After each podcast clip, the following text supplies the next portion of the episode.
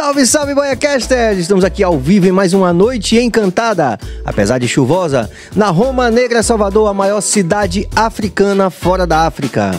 Você já sabe, você apoia o nosso canal, você se inscreve, você ativa o sino, você compartilha, você dá like, você faz aqueles corres, aqueles envolver que você já sabe que não vai fazer diferença na sua vida. Mas pra gente vai fazer uma diferença grande no crescimento do nosso canal, pelo qual já agradecemos. Em nome de todos os nossos apoiadores, Sampaio Sabores, o melhor hambúrguer gourmet da Bahia, também mas tá tá. E aí, Cabas? Não sei se eu tô. E aí, galera, eu tô ao vivo ou não tô? Podcast nessa zona. Bom. Então vou seguindo aqui. Em nome de todos os nossos apoiadores, Sampaio Sabores, o melhor hambúrguer gourmet da Bahia, também deliciadebrownie.com.br, também Original Atelier e deliciadebrownie.com.br. Eu falta alguma coisa, Billy? Bruno Joias brilhando com você também, brilhando aqui no BahiaCast.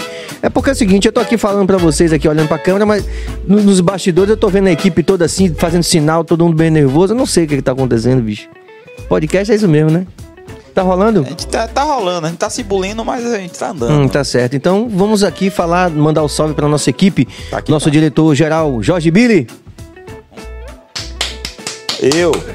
Francamente, Jorge Billy. O que foi, rapaz? Presta atenção, porra. Ou ou eu presto atenção no, no, no diretor cá ou no diretor lá. Francamente. Não, mas também... tá, tá, tá tudo lindo, você tá tão bonito no vídeo. Muito obrigado. Eu já né? disse a Não você. sei se é a guitarra que tá te favorecendo. Deve ser, viu, é velho? Esse negócio de ser guitarrista me deu muito glamour mesmo. É? Mais do que ser cantor. Pô, velho. Mandar um salve também pro nosso diretor técnico, nosso Walterson Cabeça. vai demitir. É bom, é bom deixar bem claro que tá fazendo a última participação dele, vai ser demitido. A gente vai encontrar uma cláusula no contrato que você vai poder demitir o sócio. Também não- mandar aqui o nosso salve pra Suane Gomes, também nossa produtora, sempre cuidando de todos os agitos gerais, prego, arame, cerveja, café, água, além da sua presença sempre inspiradora. Muito obrigado, Suane. Não está aqui na sala, eu quero saber por quê, Vivi. É porque ela tá, como é, corizando. E aqui a sala é bem geladinha. Entendi, entendi, tudo bem. Está desculpada.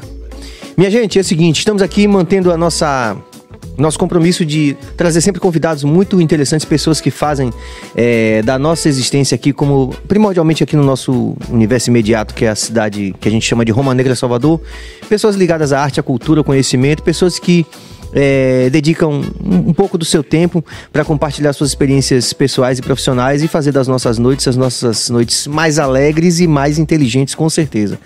E essa noite não é diferente. A gente tinha uma ansiedade muito grande, porque é interessante, porque a gente que vê esse cara na televisão todo dia, quando tá almoçando, é, tinha uma expectativa muito grande dele vir aqui falar com a gente, contar um pouco da sua experiência de vida e profissional também.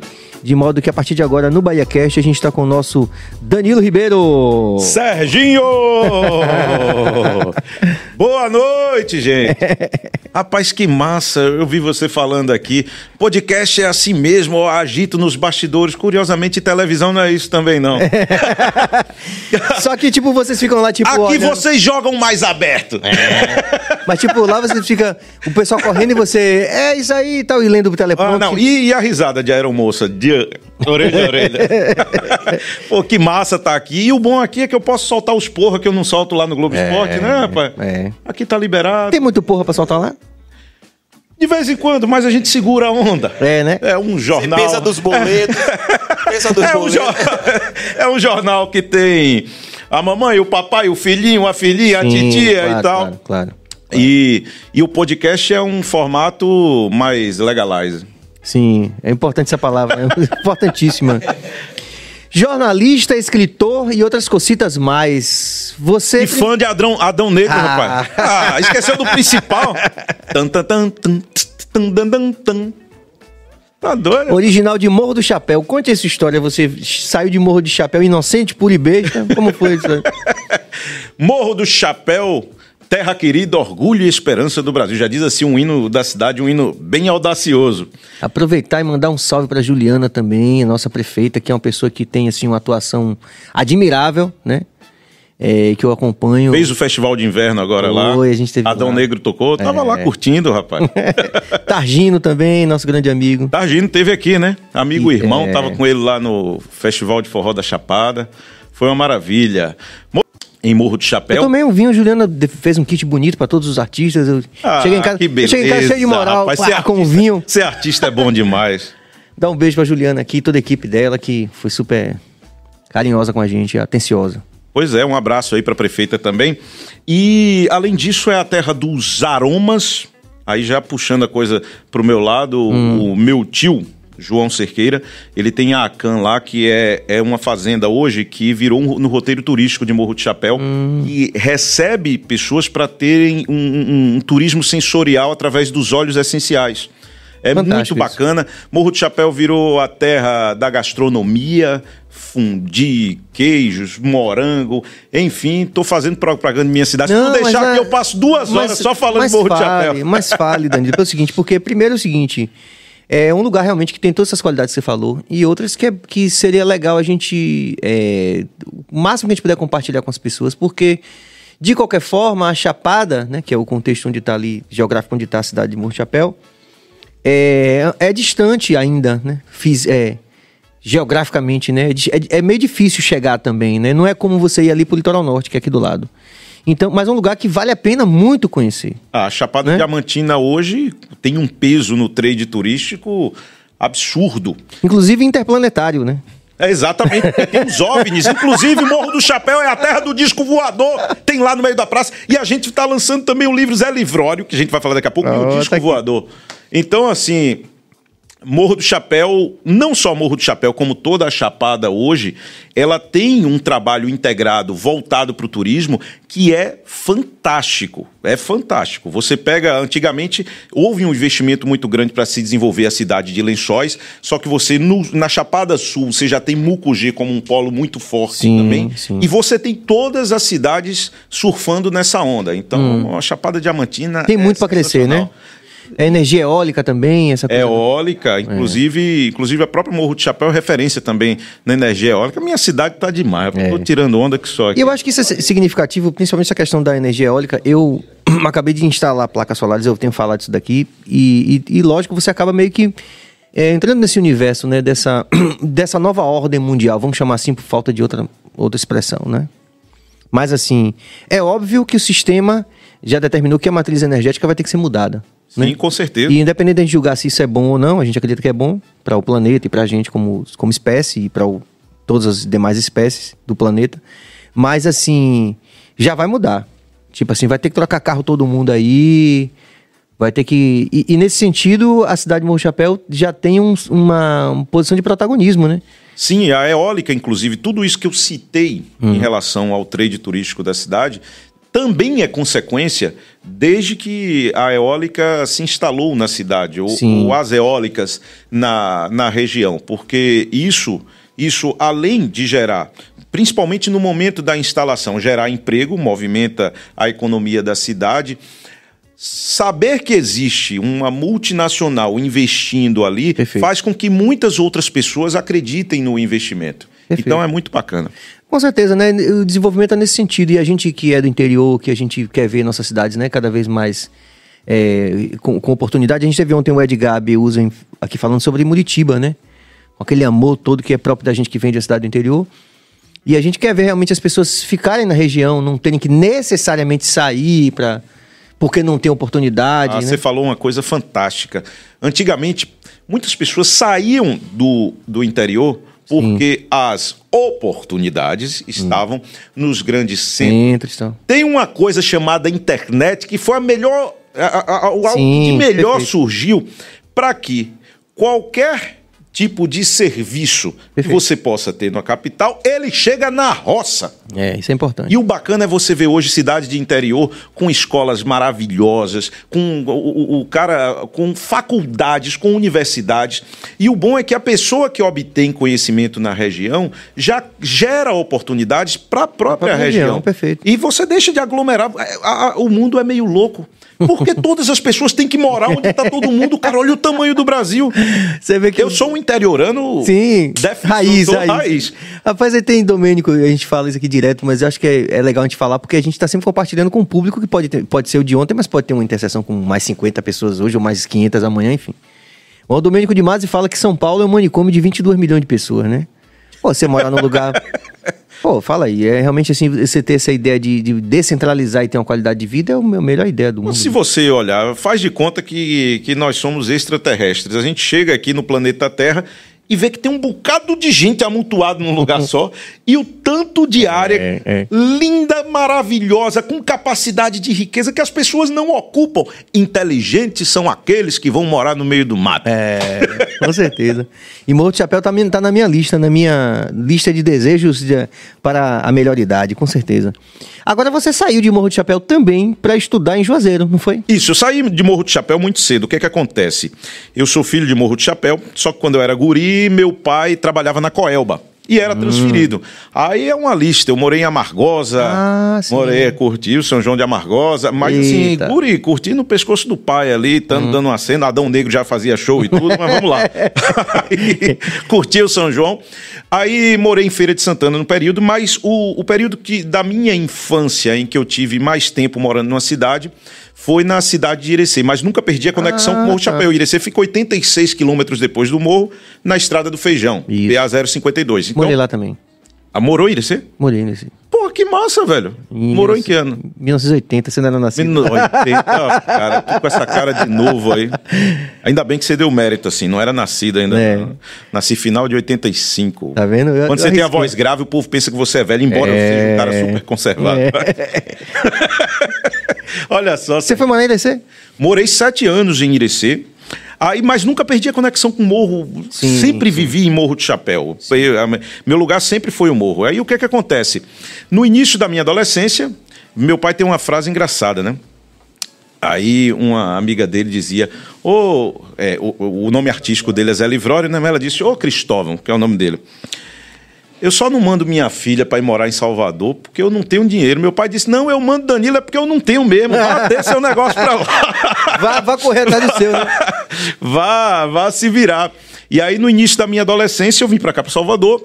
Ah, você passou aqui em Salvador primeiro, antes de ir Sim. Juazeiro. Eu terminei meu segundo grau no- na escola Manuel Novaes, no Canela. Ah, sim, Manuel Novaes. Então, assim, minha adolescência foi aqui em Salvador, morando em casa de parente. E aprendendo a se virar, Sim. rodando essa cidade toda na canela, sem dinheiro para pegar o buzu, dando aquela velha traseirada de vez em quando, É. vivendo a vida comum de um jovem na capital. É. Com todo, tudo que tem que passar. Apenas um rapaz latino-americano sem parentes importantes e vindo do interior, né? E sem dinheiro E no, no banco. banco. E sem conta no banco.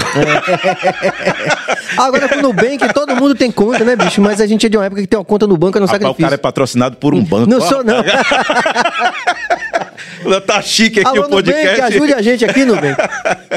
Pelo amor de Deus. Aí, enfim, aí eu, eu aqui em Salvador, quando eu tava na fase de fazer vestibular, aí eu digo, caramba, liso pra caralho, sem dinheiro e tal, tenho que inventar alguma coisa. Aí lá em Morro de Chapéu, a gente começou a, a- a fazer eventos. A gente fazia um bloco de micareta lá, chamada, chamado As Companheiras de Rosemary, que é tipo as muquiranas aqui. Ah, tá, tá, entendi. Eu não vou dar um spoiler que tem foto minha aí não, porque se esse negócio rodar, vai virar... Ah, pode, pode cavar aí, Cabas. Cava aí. Aí, olha Como é o nome do bloco mesmo? As Companheiras de Rosemary. Tinha uma musiquinha lá. pode procurar Tinha uma, tinha uma musiquinha que o meu sócio e meu grande amigo até hoje, Germano, fez. Vem, vem, vem, Rosemary e tal. Nisso, eu comecei a, a- fazer evento e tudo e tal. Só que aí, rapaz, nos eventos lá, eu sei que eu fiz. A, a gente fez um bloco. Na época eu não lembro quanto é que deu de dinheiro assim, mas eu nunca tinha pegado nem 30 reais, pô. É. E ver o dinheiro do bloco entrando ali, entrando, tal, tal. Aí sobrou um dinheiro, eu digo, oxa, eu tô rico. Aí eu digo, vou me picar pra Brasília pra visitar uns amigos meus. Viajamos, gastamos e tamo lá. Eu sou o velho da lancha. Chega lá em Brasília, vamos pra Porto Seguro, volto liso pra Salvador. Eita. E aí depois tinha uma micareta pra fazer. E aí foi na época que eu passei no vestibular pra ir pra Juazeiro. Pra Juazeiro. Pra poder fazer jornalismo. Só que eu cheguei em Juazeiro pra fazer jornalismo e tinha que comprar os abadás da micareta em Morro do Chapéu. E cadê o capital de giro?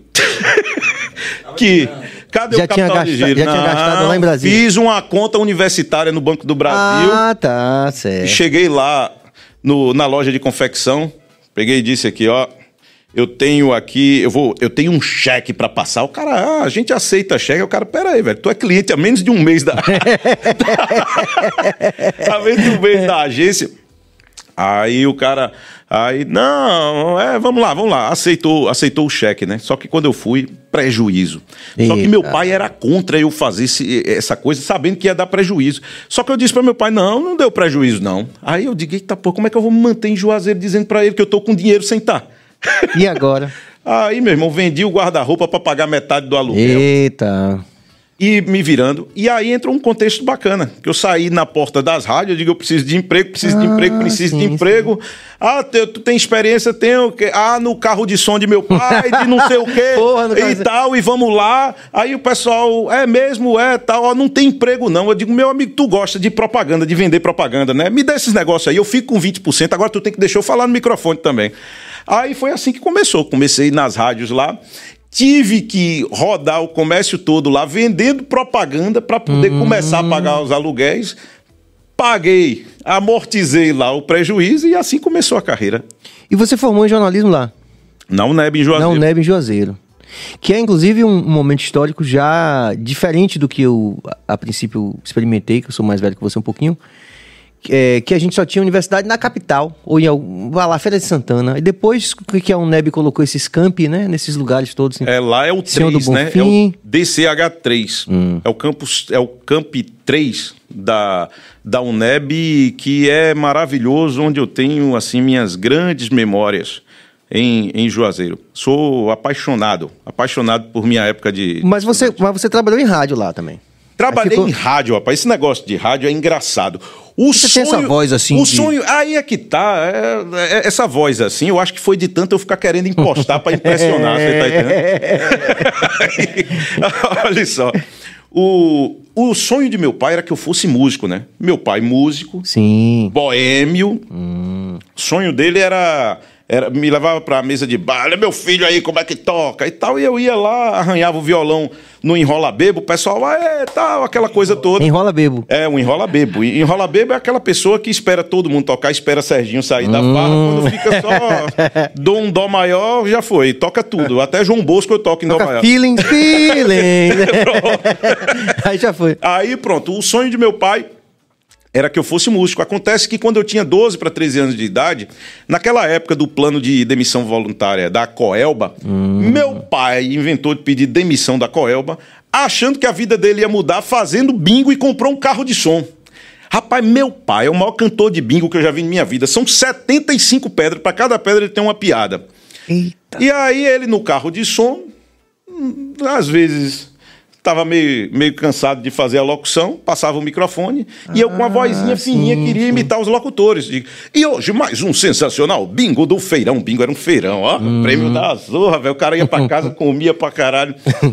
aí, aí tinha antena parabólica, isso, aquilo. Sim. E aí foi o meu início Hum, com essa coisa do, mi- na, do na- microfone. No microfone. E além disso também, eu tinha muito costume de assistir jogo de futebol. Ah, tá. E, e, naturalmente eu via Tino Marcos, eu digo, rapaz, esse cara é importante. Já era torcedor do né? Bahia, já? Eu sou torcedor da seleção de Morro do Chapéu no Intermunicipal. você, falou que você, é, você falou que é amigo de Tennyson. Tem isso é Galícia. é Galícia, pô. Tem isso é Galícia. Eu sou seleção de Morro do Chapéu no Intermunicipal, pô. Tá vendo? Eu tenho time, rapaz. Agora, agora, Danilo, por quê? É, Vocês acham que complicaria é, o- um Hum. apresentador? Bom, hoje o Galvão Bueno já tá quase, já tá famoso tal, já tá se aposentando. Hoje ele já disse que é Flamengo e tal, não sei o quê. Alguns até falam o time que torce. Você acha realmente complicado aqui em Salvador, que tem Bahia, tem Vitória, que é bem forte, você tá apresentando um- um, Ainda tem Bahia? É o que tá na Série A agora. O Vitória é o que vai, vai se manter na Série B, quem sabe. Você acha realmente complicado ainda? Na verdade, não tem regra para isso. Agora, facilita mais quando você tem três, quatro times no estado. Porque o comunicador vai lá, escolhe um, a coisa fica meio pulverizada. Agora, vai escolher revelar onde tem dois. É, dois gigantes, como é o caso aqui da Bahia. Então, é uma escolha individual, não tem regra. Muitos comunicadores, como o meu amigo Darino Senna, ele opta por dizer: você tem ali Pedro Santissé, o, o meu colega de imprensa também, que vai lá, fala o time dele. Porque é uma escolha pessoal diante daquilo que pode Sim. ter como consequência. Sim. Eu prefiro, eu prefiro não revelar por conta daquilo do, do alcance que o programa que eu faço tem Sim. e é uma forma também de respeitar. Respeitar as duas, porque Sim. no fundo, no fundo, nós trabalhamos para os torcedores dos dois times. Sim. Essa é a grande verdade. Agora, você quer saber meu time? Seleção de Morro do Chapéu no Intermunicipal. O goleiro que. Eu faço questão de ir assistir um jogo da seleção lá com você uma hora dessa, a gente vai lá assistir. João Periquito, que é o goleiro que foi com- recentemente contratado lá da, da seleção. Porque realmente a gente, por exemplo, Agora, torcedor se engana muito, viu? é isso. Torcedor acha, o cara torce pra tal time, a gente que tá lá Sim. dentro sabe que é outro.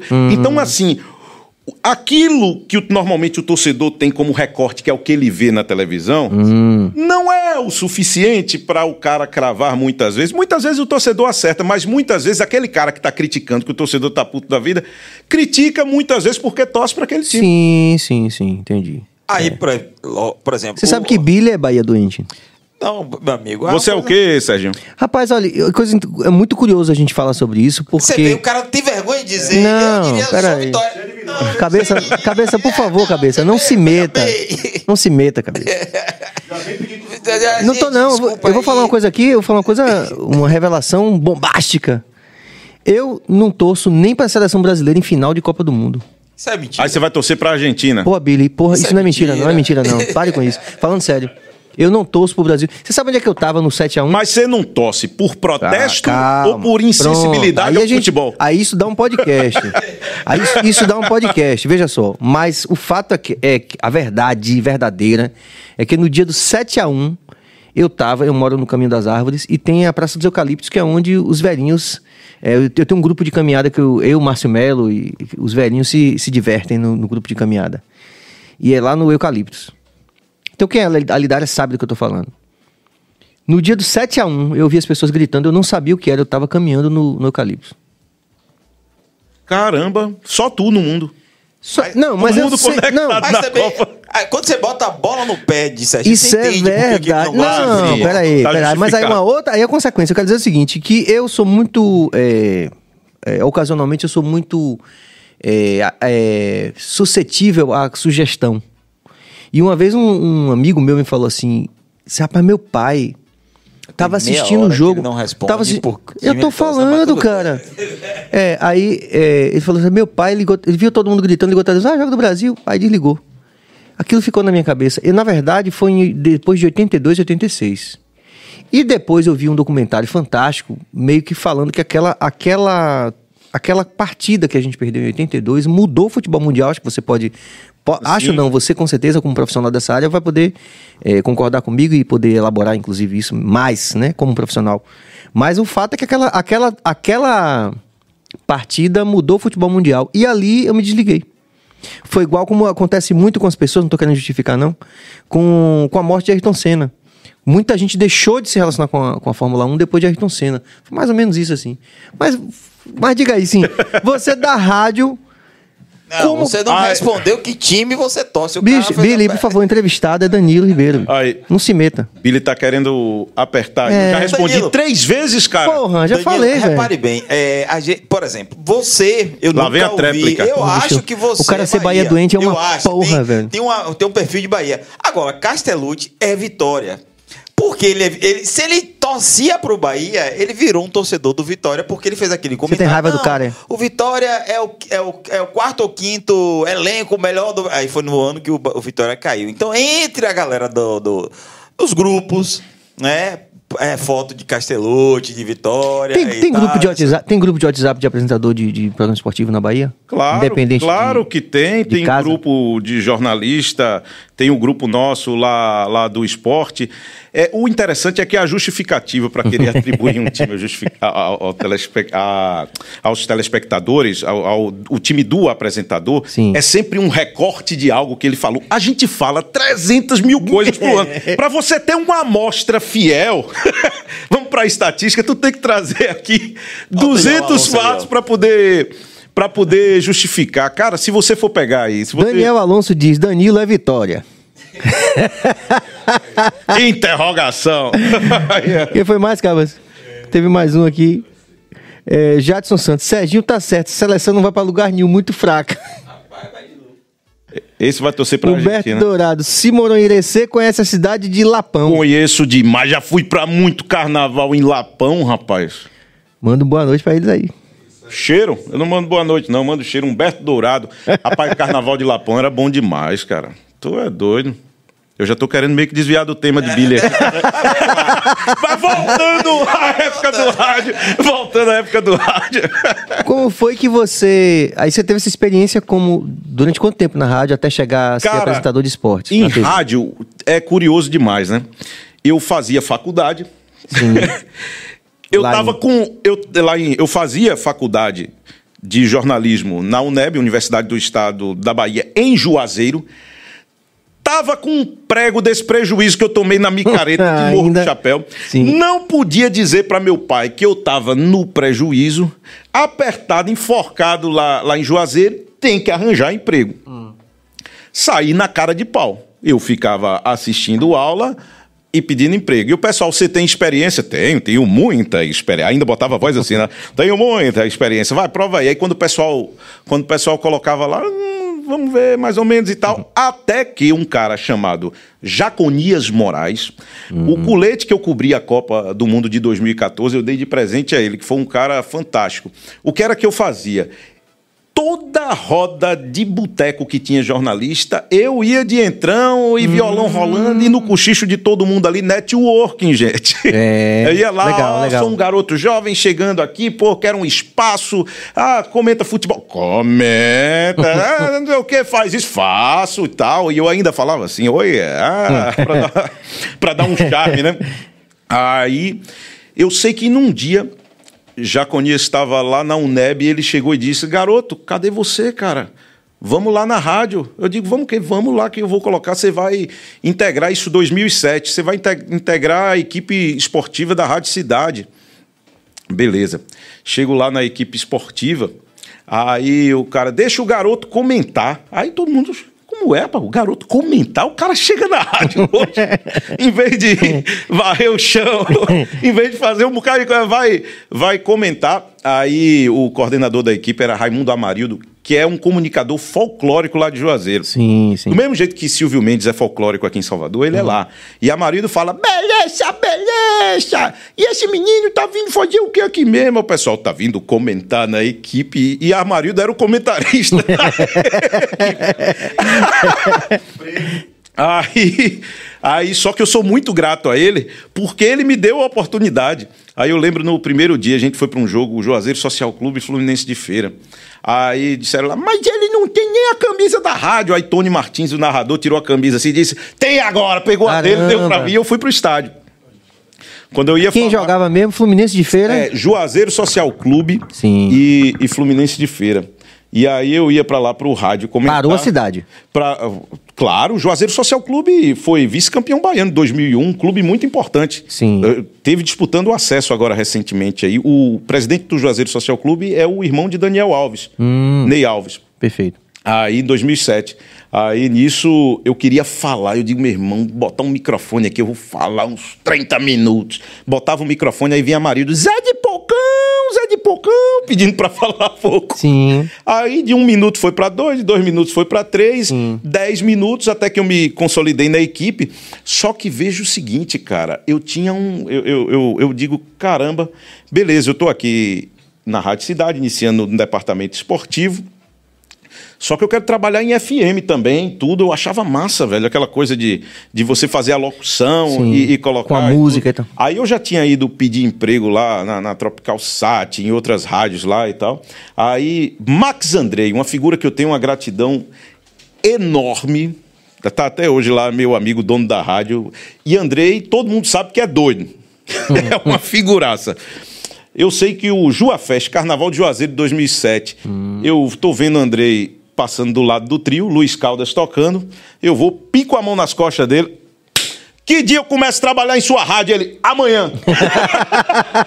a rádio tava sem ninguém para ficar operando a mesa de áudio, porque todo mundo queria ficar dando os flashes na rua. Hum, Todo mundo queria ficar dando os flashes na rua. Na festa. Pra poder não ficar dentro do estúdio, e ali foi minha oportunidade. O couro comendo no meio da rua e eu lá operando o áudio, só que eu não sabia operar direito, cara. Eu fechava o canal da escuta.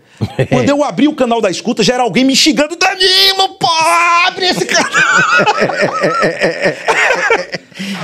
e assim eu comecei. E aí eu comecei pro rádio FM. Sim. E naquela época ainda, hoje não, hoje todo mundo já tá falando sem frescura, né? Naquela época no rádio FM ainda tinha aquela coisa de Oi, tudo bem? Tô aqui no podcast com Serginho Adão Negro. é!" mas ainda tem isso muito hoje, não tem? Tem isso muito hoje porque tem funcionalidade, mas tem cada vez menos. Hum. Tem cada vez menos porque é uma aceitação gradativa do público, né? Cultura não se muda de uma hora para outra. Claro, claro, perfeito. Só que aí eu, o- aí eu comecei a trabalhar na, na Transamérica, depois da Rádio Cidade fui para a Rádio Juazeiro, trabalhei na Rádio Jornal de Petrolina, trabalhei na emissora rural, Ah, trabalhei em várias, trabalhei em sete emissoras de rádio antes de ter a oportunidade na TV Grande Rio de Petrolina, afiliada à Rede Globo. Sim. Foi a minha primeira oportunidade de televisão. Eu já fazia um programa líder de audiência na Transamérica, que era o Café Brasil de manhã cedo, um programa com música regional que, pô, uma paixão danada por fazer o programa. E o diretor de jornalismo da TV ouvia o programa e soube que eu era estudante de jornalismo na UNEB. E aí me convidou para ir para a TV Grande Rio. E aí, curioso, eu já comecei na TV como repórter, por conta desse trabalho que eu já fazia com Sim, o público. Então, em TV, Sim. eu não fiz aquilo que é talvez o mais recomendado. Certo, entendi. Fazer a escadinha, o cara Sim. começar na produção, depois e, e- e galgando outras Entendi. coisas e, e chegar na reportagem. Não, aí eu já Mas comecei. você tinha também esse conhecimento da rua, Eu já, empírico, é, né? só que A veja o seguinte, essa migração rápida, ela foi terrível, porque minhas primeiras matérias de televisão eu fazia com locução de rádio. eu ia, e o acidente aconteceu aqui na Ponte Presidente Dutra, estavam presentes lá, ah, o SAMU e não sei o que, tava todo mundo, rapaz, hoje eu não consigo assistir hoje não, de como é que alguém botou uma porra dessa no ar? Mas é muito interessante As pessoas porque- foram muito generosas comigo, cara. E a viúva chorando muito. É, era ruim demais, velho. Mas é muito interessante isso, porque é, é- é- faz parte do, do crescimento, né? Você olhar pra trás e dizer assim, porra, como eu melhorei, como. Né? Aí, o, o que era que acontecia? Eu ainda não dominava a linguagem de televisão. Sim. Só que tinha uma coisa que é uma característica que eu sempre tive e que estava virando a tendência dentro do esporte, sobretudo na Globo, que é essa coisa da comunicação mais espontânea e da criatividade, de você inventar algumas coisas para atrair o público. Perfeito. E aí, o primeiro E quadro criar uma marca sua, né? criar uma marca minha. E aí, e, e aí, com pouco tempo que eu estava na TV Grande Rio, aconteceu de eu fazer um quadro que virou um sucesso na região, que é o Tô na Feira. Tem coisa melhor, pai? Você ir para uma feira com a pauta livre para poder ter Livre, recorte livre, livre. Eu ia para a feira descobrir uma pauta específica. E aí já treinou essa minha habilidade também de produzir em loco. Que as grandes reportagens surgem na produção em loco. Sim. Roteiro é uma coisa feita pra gente escrever, monitorar e depois dar uma bicuda. é igual arte marcial. Perfeito. Você aprende a técnica pra poder se desfazer dela uma vez que você tem um certo domínio. É, é claro que isso O pessoal fala de- disso também de militarmente de plano de batalha, né? Que assim que o, o plano de batalha ele se depois do primeiro tiro o pessoal esquece, né? É o que Mike Tyson falou. É, Mike Tyson disse que depois do primeiro murro acabou a estratégia. É isso. Mas veja o seguinte: acabou a estratégia do ponto de vista racional. No subconsciente, a estratégia Sim. tá todinha ali para poder fazer, só que ela vai de acordo com os reflexos. Ela você, vai. você criava pauta na feira, tipo assim, Assim, já, a primeira pauta, pechincha.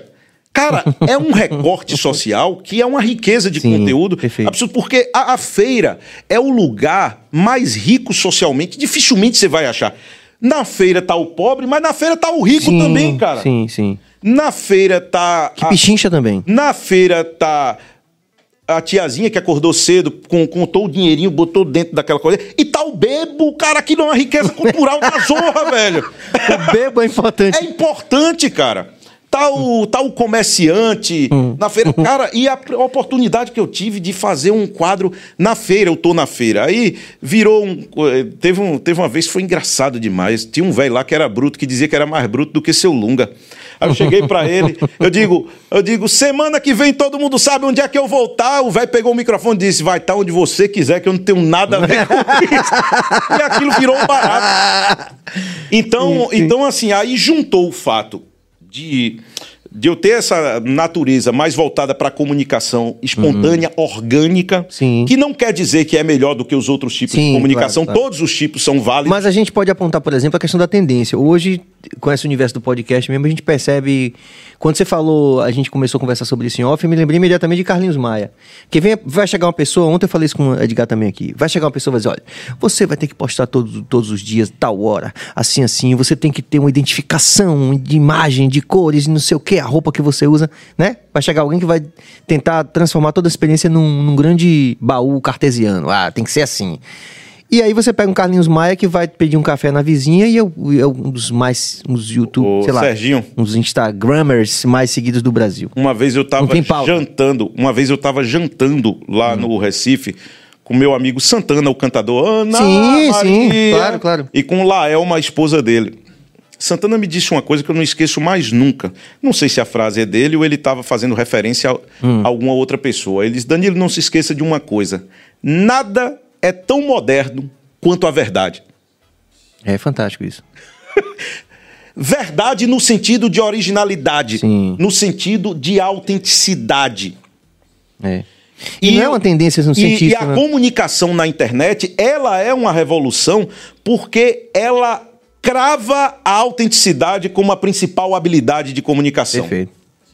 Então, assim, nós que somos dos veículos tradicionais de massa, nós temos um modus operandi que, que a autenticidade é importante, mas existe uma cultura, existem anos e anos um modo de se fazer aquilo que não pode ser desconstruído e não é desconstruído de uma hora para outra. Ele está indo gradativamente. Sim. Os youtubers chegaram e, e provaram que, com, que audiência não depende de tecnologia, não depende Sim, de nada, sim. depende de um videozinho aqui. O Whindersson Nunes foi o cara que provou isso para o Brasil todo. Perfeito. Então, assim. Talvez o exemplo mais no- contundente, que a gente não sei se deve- deveríamos citar, mas vamos citar por uma questão de, de, de didática, que uma eleição foi definida assim para presidente, né? Com celular, né?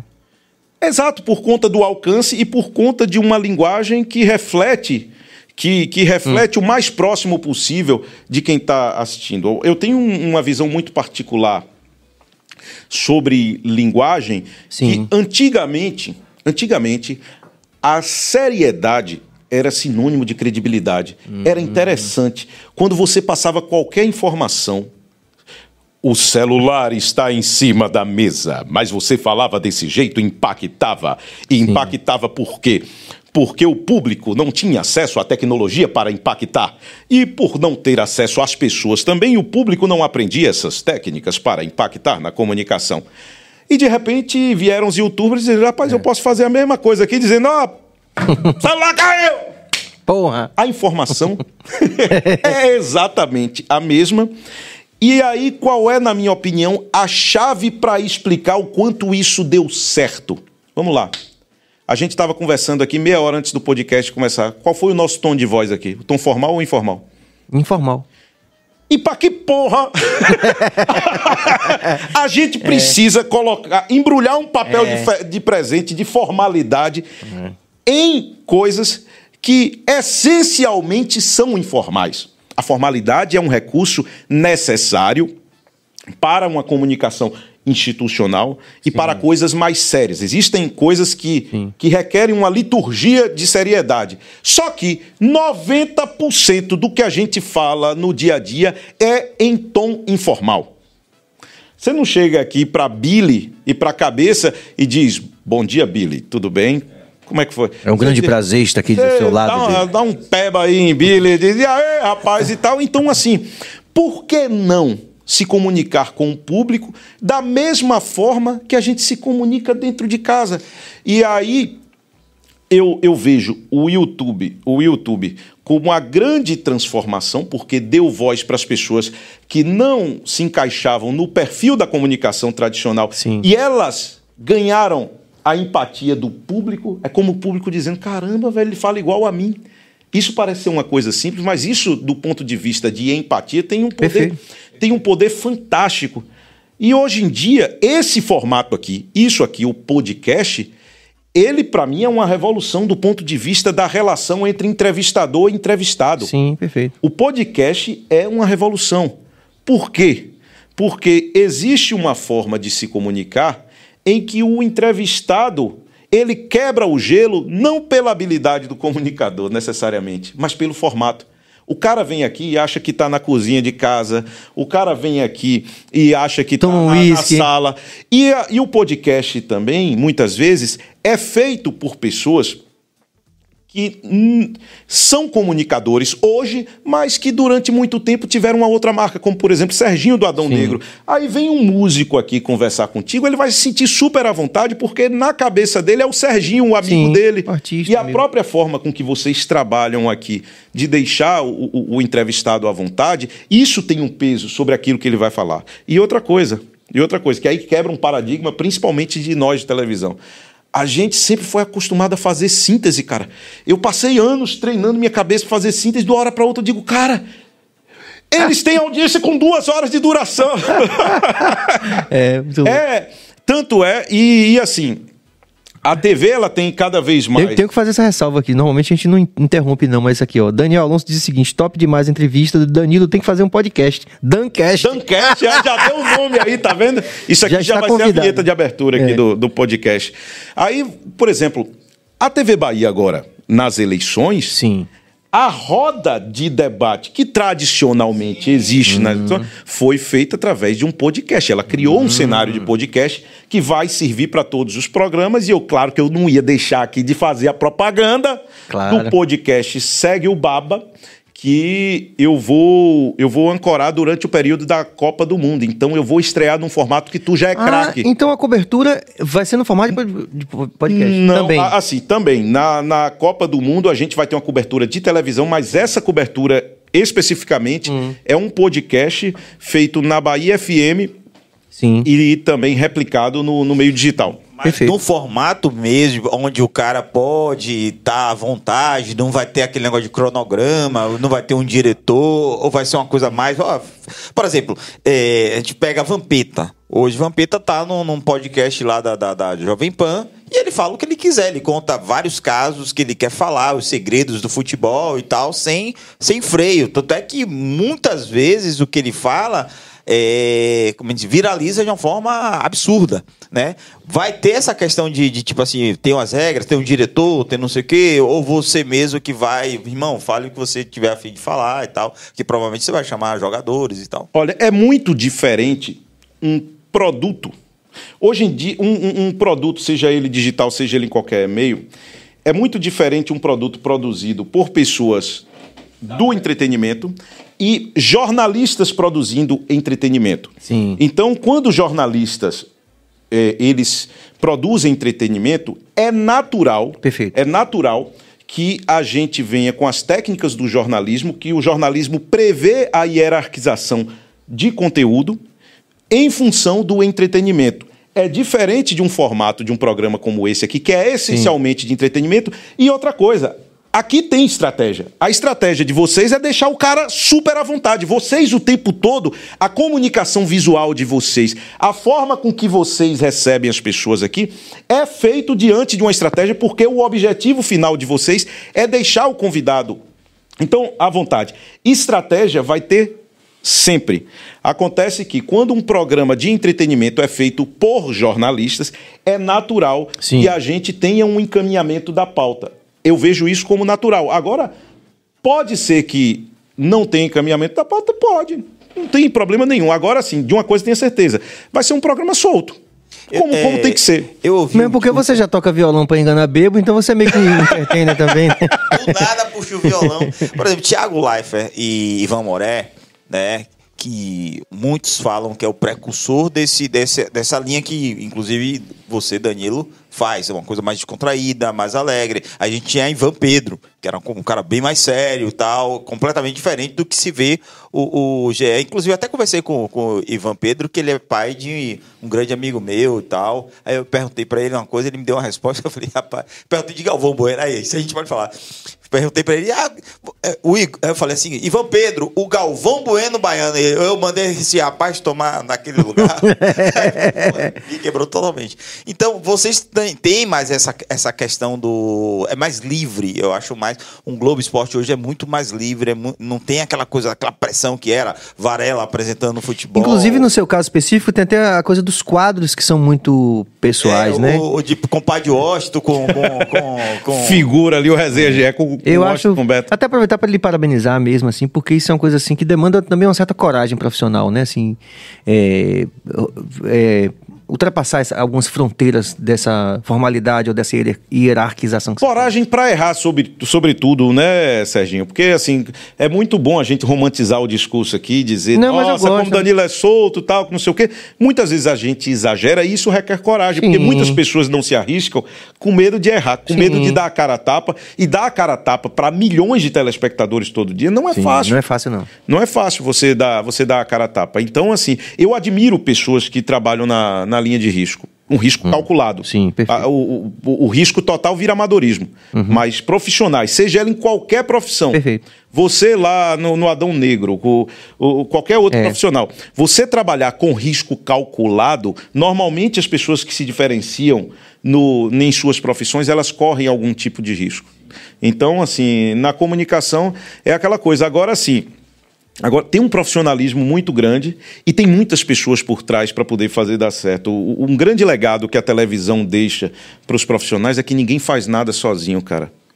Ninguém faz nada sozinho. Cara, para eu ir, ir ao Ali no, no Globo Esporte, você tem, você tem as meninas que são as assistentes de estúdio, você tem três cinegrafistas, você tem um operador de áudio, você tem um diretor de TV, você tem um cara do caractere, você tem um coordenador do jornal, você tem os produtores do jornal, você tem os editores do jornal, você tem os editores. Arrisca aí, ququantas pessoas de tem na equipe? Por baixo aí, para um Globo Esporte daquele ir ao ar, você tem aí uma cadeia de 40, 50 pessoas, Caramba. cara. Então, assim, ninguém faz nada sozinho em televisão. E muitas vezes, quando as pessoas imaginam. Ah, eu não gosto muito do rótulo quando às vezes diz, ah, o engraçadinho, alguma coisa do tipo, ele tá fazendo gracinha. Cara, aquilo não é gracinha, não. Aquilo ali são profissionais que se reúnem para elaborar uma estratégia para conquistar a audiência mediante critérios de jornalismo e com entretenimento para levar algo leve para o público. Aquilo ali demanda reunião de pauta, aquilo demanda anos de investimento e de todos os profissionais para poder chegar ali. E quando, quando você chega ali para colocar um- um produto no ar, com uma determinada pitada, transparecendo que é algo despretensioso, faz parte da nossa estratégia colocar aquele produto no ar para ficar bacana. Então, é o esforço de muita gente ali. E se você pegar em muitas reportagens daquela que tem trechos engraçados de entrevista, todas as informações que eu preciso falar, elas estão roteirizadas nas falas de cada um dos entrevistados através de técnica de entrevista que você vai provocando e cada um vai soltando aquilo que tem a ver com o assunto. E depois você pegar isso e roteirizar por ordem semântica requer Treinamento, requer, competência. requer alguma bagagem Sim. no, no, no jornalismo. Então, então assim, eu, eu preciso aqui enaltecer o trabalho coletivo, porque quem está lá aparecendo na, na linha de frente, na hora de tomar as porradas, toma, mas na hora dos elogios, muitas vezes vem direcionado. É muita gente que está por trás, cara. Por exemplo, é, a, a gente até falou, né? A, a entrevista de Danilo ia ser semana passada. Eu falei, massa, que a gente vai falar sobre o Bahia acesso à Arena Fonte Nova, que não aconteceu. E aí, você, por exemplo, vocês provavelmente devem preparar a pauta. É, é capaz, pô, 50 mil pessoas, Arena Fonte Nova, só precisa dar um a zerinho, meio a zero já. já você se prepara essa pauta e fala, "Ih, empatou, não aconteceu e tal. Esse, esse, existe essa preocupação também. Você fala, pô, vamos fazer uma entrevista longa e a coisa não acontece e essa entrevista morre e vai ter que refazer tudo. Existe esse tipo de coisa também? o imprevisto faz parte do nosso trabalho. E planejar, se planejar previamente para imprevistos, é a nossa rotina diária. Então você, quando, quando o, o Bahia pode subir ou não, tal time pode subir ou não, você calcula todos os cenários e monta uma operação para cada um dos cenários. Para cada possibilidade. Para cada A- possibilidade. Até o Vitória também estava quase caindo e subiu. Então era certo que o Vitória. Acho que era 98% de chance de. Chegou a 98%. Chegou a 2% de chances de, de não subir e o time acabou. Eles depois colocaram até uma camisa bacana lá, o que são 2% em relação tal, não sei o quê. Sim, sim. E, e o Vitória esse ano, cara, que, que ano lindo pro Vitória, quebrando. Os cinco maiores públicos da competição foram do Vitória. Sensacional. O Bahia tá- também, o Bahia também, 40. O Bahia por duas vezes colocou 48 mil torcedores na Fonte Nova e o É, time inventou de subir contra o CRB. poderia, poderia ter dado esse acesso pro torcedor aqui. Matou, infelizmente o Bahia matou pessoas, né? Duas pessoas pelo menos morreram do, do coração, que a gente sabe que foi assistindo o jogo e É, tal. mas isso é, é um relato que é muito comum, né? As pessoas que são apaixonadas por futebol. Agora, tem Danilo, complicação? é- essa comunicação que você tem, tá, tá ligada a dizer assim, ó, a gente tem que passar uma. Porque o Globo Esporte, a gente sabe que o futebol é meio que manda no, no, no, no esporte brasileiro.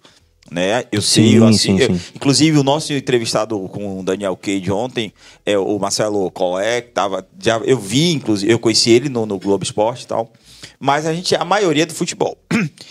E o clima do futebol, o clima dentro da arena, o, o, o clima dentro dos bares é muito solto. As, as pessoas falam, por exemplo, essas questões de xingar a mãe do juiz, essas questões de dizer a preferência sexual do, do, do- do jogador. jogador sem ser essa preferência e tal.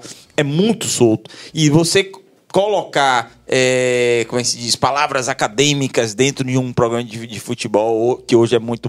Hoje não tem mais. Mas vocês pensam nesse tipo assim, vamos aclimatar a galera com essa linguagem aqui mais de futebol mesmo, de futebolês mesmo. Vocês pensam nesse tipo de coisa, mesmo, mesmo sendo sendo jornalista, mesmo tendo uma grande audiência? Vou fazer uma pergunta pra você aqui, Serginho, e pra você, Billy, e pra cabeça. Tu fica até com medo, bicho. A maior parte da audiência do Globo Esporte, vocês acham que é de homem ou de mulher? A gente tenderia a responder que é de homem, né? Pois é. O, claro que os dados eles mudam frequentemente, Sim. mas a maior parte da nossa audiência, feminino? 58% eu acho que da, da última vez, ela é feminina. A gente pega um, muito público de mulher que vem do. Mas aí é o apresentador, né? Não? do... tá me enchendo de moral aí. ó. Rapaz, aqui eu vou, Posta a voz. vou murchar a barriga depois de um elogio como esse aí, rapaz. Lá no Globo Esporte, lá no Globo Esporte eu preciso de 18 minutos pra murchar a barriga. Aqui são duas horas. Tô lenhado. Aí, aí olha só. Como é feita a estratégia, a estratégia do programa? Ele é um programa que precisa passar as informações para o público que acompanha, porque essa é a nossa identidade, só que com uma linguagem que mantenha o público que vem do Bahia meio-dia. Ou você acha que aquele cheiro é à toa? Ah, tal, você tem que ter. Você tem que Hum. A turma ter- já tá ter- ali vindo do. Do, do Bahia Meio Dia e eu tenho que eu tenho que entregar as informações corretas, como elas têm que ser en- entregues, com apuração, com credibilidade, informações que somem ao boleiro, ao cara que acompanha o futebol, recheado de uma linguagem de Isso é fantástico, cara. de uma linguagem leve que mantenha o público que não é boleiro, que não necessariamente eu estou falando de mulheres, porque tem homens e mulheres que são boleiros e que não são.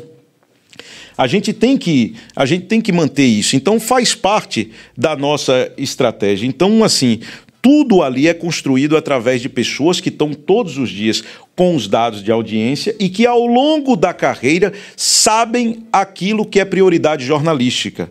É claro que o futebol no Brasil ele tem uma relevância muito grande, ele leva mais tempo, só que nós temos o dever social de contemplar outras modalidades, porque isso faz parte da nossa essência, faz parte do nosso compromisso. Por conta de uma cultura do Brasil, o futebol é dominante, porque as pessoas gostam mais de futebol. Só que nós também contamos várias histórias. Se você disser hoje, Danilo, qual é o principal critério de relevância para uma reportagem entrar? A gente fala a história, cara. A história, ela se sa- sobressai em qualquer aspecto. Então, assim, Independente de ser futebol A ou não, matéria vai entrar no Globo Esporte, independentemente se for futebol ou não. se for uma boa com, história. com uma grande história. É essa a nossa preferência. Claro que o mérito esportivo é fundamental, as conquistas dos nossos atletas é fundamental, sempre vai ter espaço. Agora, a história tem muita relevância.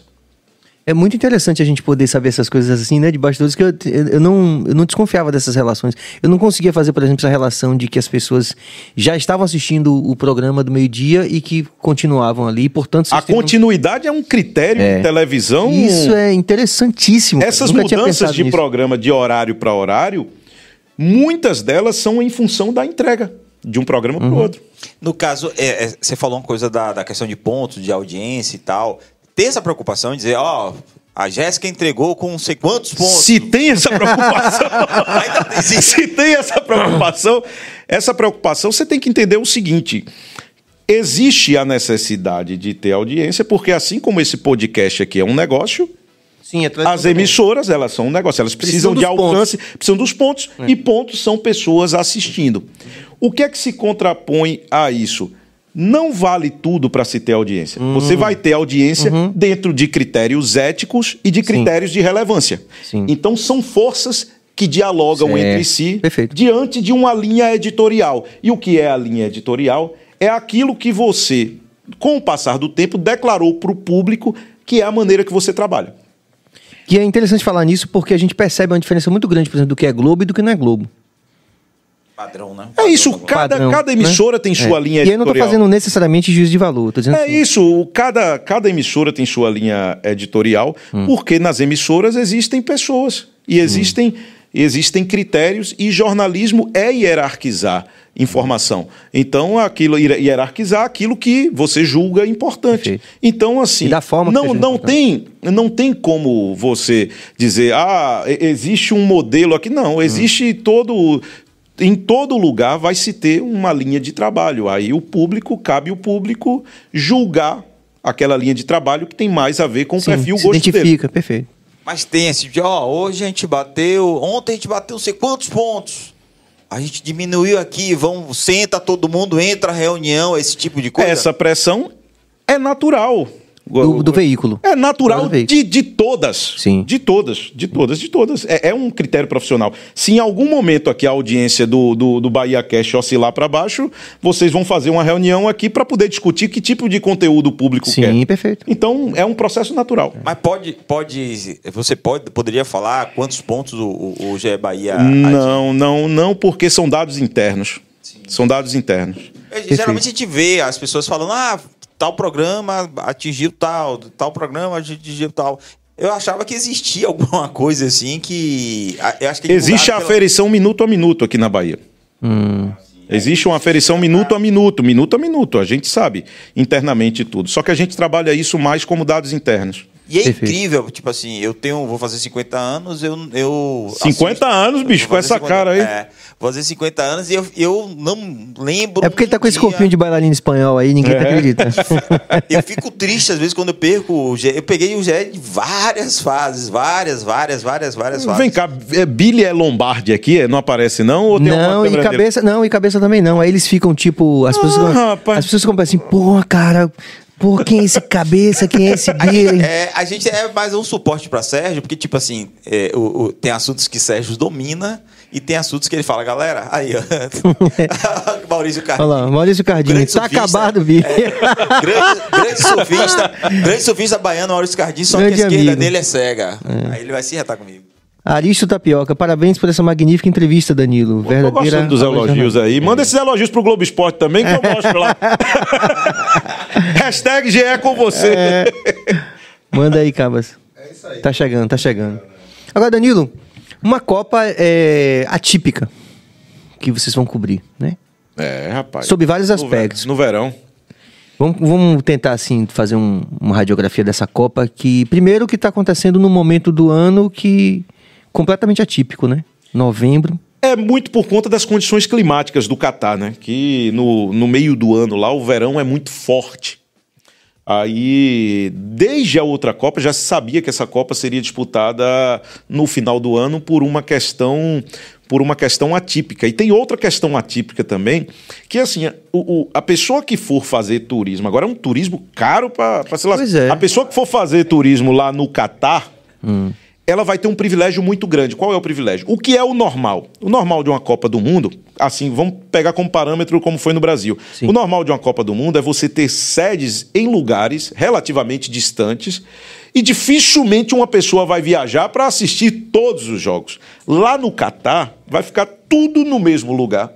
E Hum. uma mesma pessoa que tiver muita grana vai poder assistir Todos os a jogos. todos os jogos. Tem, inclusive, no estádio, nos estádios tem, tem tipos é, apartamentos, suíte, a Apartamento pessoa já pode. assistir. É, meu amigo, a coisa lá. É uma novidade, A né? coisa lá não é brincadeira, não. Assim, você já tem, não, não, não é bem novidade ter luxo. Hum. A modalidade agora com suíte, com, com, como se fosse uma reserva de hotel mesmo, Sim, é sim. que é o. Em loco, né? Quer dizer, no é, lugar dos. Eu vi isso Cafu dando uma entrevista falando isso num, num podcast. Podcast. É, acho que eu vi ele também Do falando. Flow. Isso foi interessante, né? Até a gente falar sobre isso, porque a gente viu o mesmo recorde, né? É, quanto, quanto uma pessoa vai gastar pra ver um jogo no Catar? Rapaz, eu não tenho esse dado preciso, não. Agora é muito caro. Eu acho que nesse podcast aí, Cafu até respondeu. Eu... 120 mil dólares a diária, algo desse, algo desse tipo, né? É. Ah, mas nesse. Não, nesse pra, caso do, pra diária. Da- pra do- diária que ele, que ele vai ficar ali, né? Tipo, hospedado no estádio. Pera aí, nada como nosso amigo Google Ah. aqui. Quanto custa o ingresso da Copa do Catar? Tá vendo a apuração no ar aqui? Vamos ver aqui, Copa do Mundo. Para assistir a todos os jogos da fase de grupo na disputa, isso daqui não é uma fonte credível, não. É só para a gente ter uma uma noção para a gente.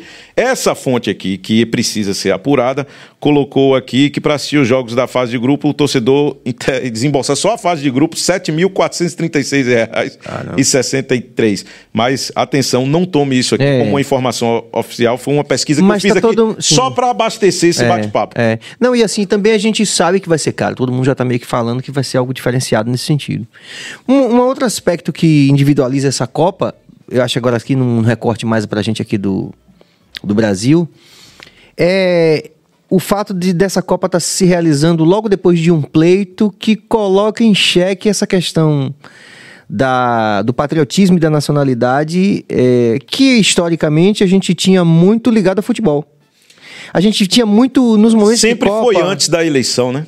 A Copa sempre É, foi antes é. Da, da eleição e antes até do, do acirramento do, do Isso. do E, não, e outra coisa, assim, que eu me lembro que. é, você que é mais jovem do que eu, não sei se você pegou essa época, mas o, o Chiclete com Banana tem aquele re- refrão clássico, né? E que. O que, que eu tô querendo dizer com isso? Que havia, é, de onde eu via, sempre uma associação muito imediata de um, de um, de um surgimento do patriotismo ligado à questão da Copa mesmo. Sim. Por exemplo, na Copa de 2006 eu estava na Jamaica. Eu fui na Jamaica e eu. é, eu lembro que eu passei sete dias, acho uns dez dias na Jamaica, eu passei os dez dias com a camisa da seleção brasileira. Que era um status muito grande, era, era a Copa. E todo mundo falava comigo, desde quando eu cheguei no aeroporto até o taxista na rua. Então a gente, a gente é tratado como VIP por estar com, a- com a camisa da seleção brasileira. E a gente cresceu, eu, existe, isso faz parte da nossa cultura, né? A gente é, entender e perceber que o jogador brasileiro, na real, são os grandes popstars brasileiros do mundo, são jogadores brasileiros, né? Mas agora a gente tem uma Copa onde vestir essa camisa, é, de alguma forma, tá ligada a esse. Eu tô Momento curioso. Eu tô curioso para ver como é que vai, eh, vai se proceder. A gente tem duas possibilidades. Uma, uma possibilidade é por conta da questão eleitoral dos acirramentos acontecer isso, uma parte das pessoas não quererem usar a camisa verde e amarela, e a gente tem outra possibilidade que é de fato a pessoa se reconhecer como um brasileiro, torcer e vestir para desconstruir essa ideia. Sim, sim. Qual é a que vai prevalecer? Só vendo. Eu, É. tô curioso para saber, não sei o que, é que vai acontecer. Uma outra questão, não sei se você tem essa informação também, que é. Você acha que o patriota do caminhão também vai aparecer no ca- Com a camisa do Brasil. com a camisa do Brasil? Que ele tá devidamente. Ele já tá na Copa, né?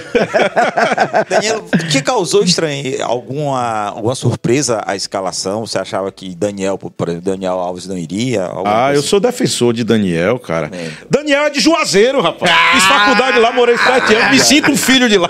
Não, mas não é só por causa disso, não. Eu tô brincando aqui. Mas se você imaginar, são 26 jogadores. Dificilmente um treinador vai conseguir colocar 26 jogadores para jogar. Daniel Alves, para jogar 90 minutos, talvez não esteja no nível dos adversários que ele vai enfrentar, dos jogadores que vão correr junto com ele ali. Sim. Porém, momentaneamente, no momento, ele é o reserva de Danilo, lateral direito. E se você imaginar que, como reserva, ele pode entrar numa situação delicada jogando uma janela ali de 30 minutos, para 30 minutos, o preparo físico dele pode ser suficiente. E qual seria o grande diferencial de Daniel Alves? O diferencial dele, simplesmente, o maior vencedor da história do futebol, 41 títulos, 41, 42, uma coisa dessa aí. Maior vencedor da história do futebol. Um cara que tem uma liderança. E não sei se é Ricardo Rocha que deu entrevista outro dia falando que Copa do Mundo você tem que ter líderes. Então você precisa formar quanto mais lideranças melhor. E você ter um líder na reserva é luxo. Então, e além disso, o cara é um pé quente das outras. Tudo conspira a favor dele, velho. O cara foi para o Brasil, o cara foi para a Olimpíada, o Brasil ganhou a Olimpíada. Tudo que, que, que ele faz na carreira, existe uma energia muito grande que é fruto do trabalho Mas- dele. Claro, mas assim, você tem muitas pessoas que trabalham também e que muitas vezes não logram êxito. Eu sou defensor total de Daniel Alves na seleção brasileira e eu sei que eu estou comprando briga aqui com 70% do pessoal que está acompanhando o Bahia Cash. É, o, o próprio Tite ficou irritado quando foi perguntado sobre Daniel. É, ele uma- desconversou, né? Ele não, é, ele ali ele não foi o, o, o Tite raiz, não. Ele, ele é o mesmo critério dos outros jogadores. Ele poderia falar tudo isso que eu falei, mas para não É, crescer o é, assunto, é. ele deu uma desviada. O Daniel- Mas tem, uma- mas tem, assim, o pouco que eu posso acompanhar, né? Que sou um leigo quase que completo, né? Do, do futebol. Mas tem um número grande de atacantes também. Né? O- Sim, isso foi- isso foi ele colocou, é, é, ele colocou assim, por exemplo, se você pegar os meias mesmo, você só tem dois ali, o Everton Ribeiro e qual é o outro meia, rapaz? Everton Ribeiro. Caramba, como é que, que, que negócio branco, é- deu branco. deu branco aqui agora? Ele levou dois meias. Sim. Ele levou, ele levou dois meias. E Paquetá. Ever- Everton Ribeiro e Paquetá. Neymar vem fazendo esse papel de meia também. Mas é, é aquela coisa, né? Você dizer, ah, eu no lugar de Tite, beleza, tiraria um atacante para colocar um meia. Tiraria quem? É. Você vai tirar Anthony? Você vai tirar Rodrigo? Rafinha. Você vai tirar Rafinha? Você vai tirar Vinícius Júnior? É um negócio complicado. Eu, eu vejo essa seleção com otimismo. Eu vejo essa seleção com, com- força, cara. Com, com, com, com uma galera que tá junta aí e que deu liga no momento certo. Porque o Tite passou por uma oscilação que tava todo mundo querendo o Tite fora da seleção. E na época da Copa do Mundo é a época que a coisa tá dando liga e que você vê uma dependência menor de Neymar. Ainda depende, Sim, mas sim, você vê uma dependência menor. Sim, sim. É, se, eu- se- Neymar jogar, ótimo. Se ele não jogar, você tem Vinícius Júnior que pode resolver. Não, Mas se ele geral- não jogar é uma ausência da zorra. Mas a seleção não, Não vai acabar. com- vai acabar, vamos pro jogo. É diferente de 2014, que quando o Neymar saiu daquele jogo ali, todo mundo. Sim. chorando. Agora me diga uma coisa, é, no, no âmbito geral, no âmbito internacional, tem favoritismo?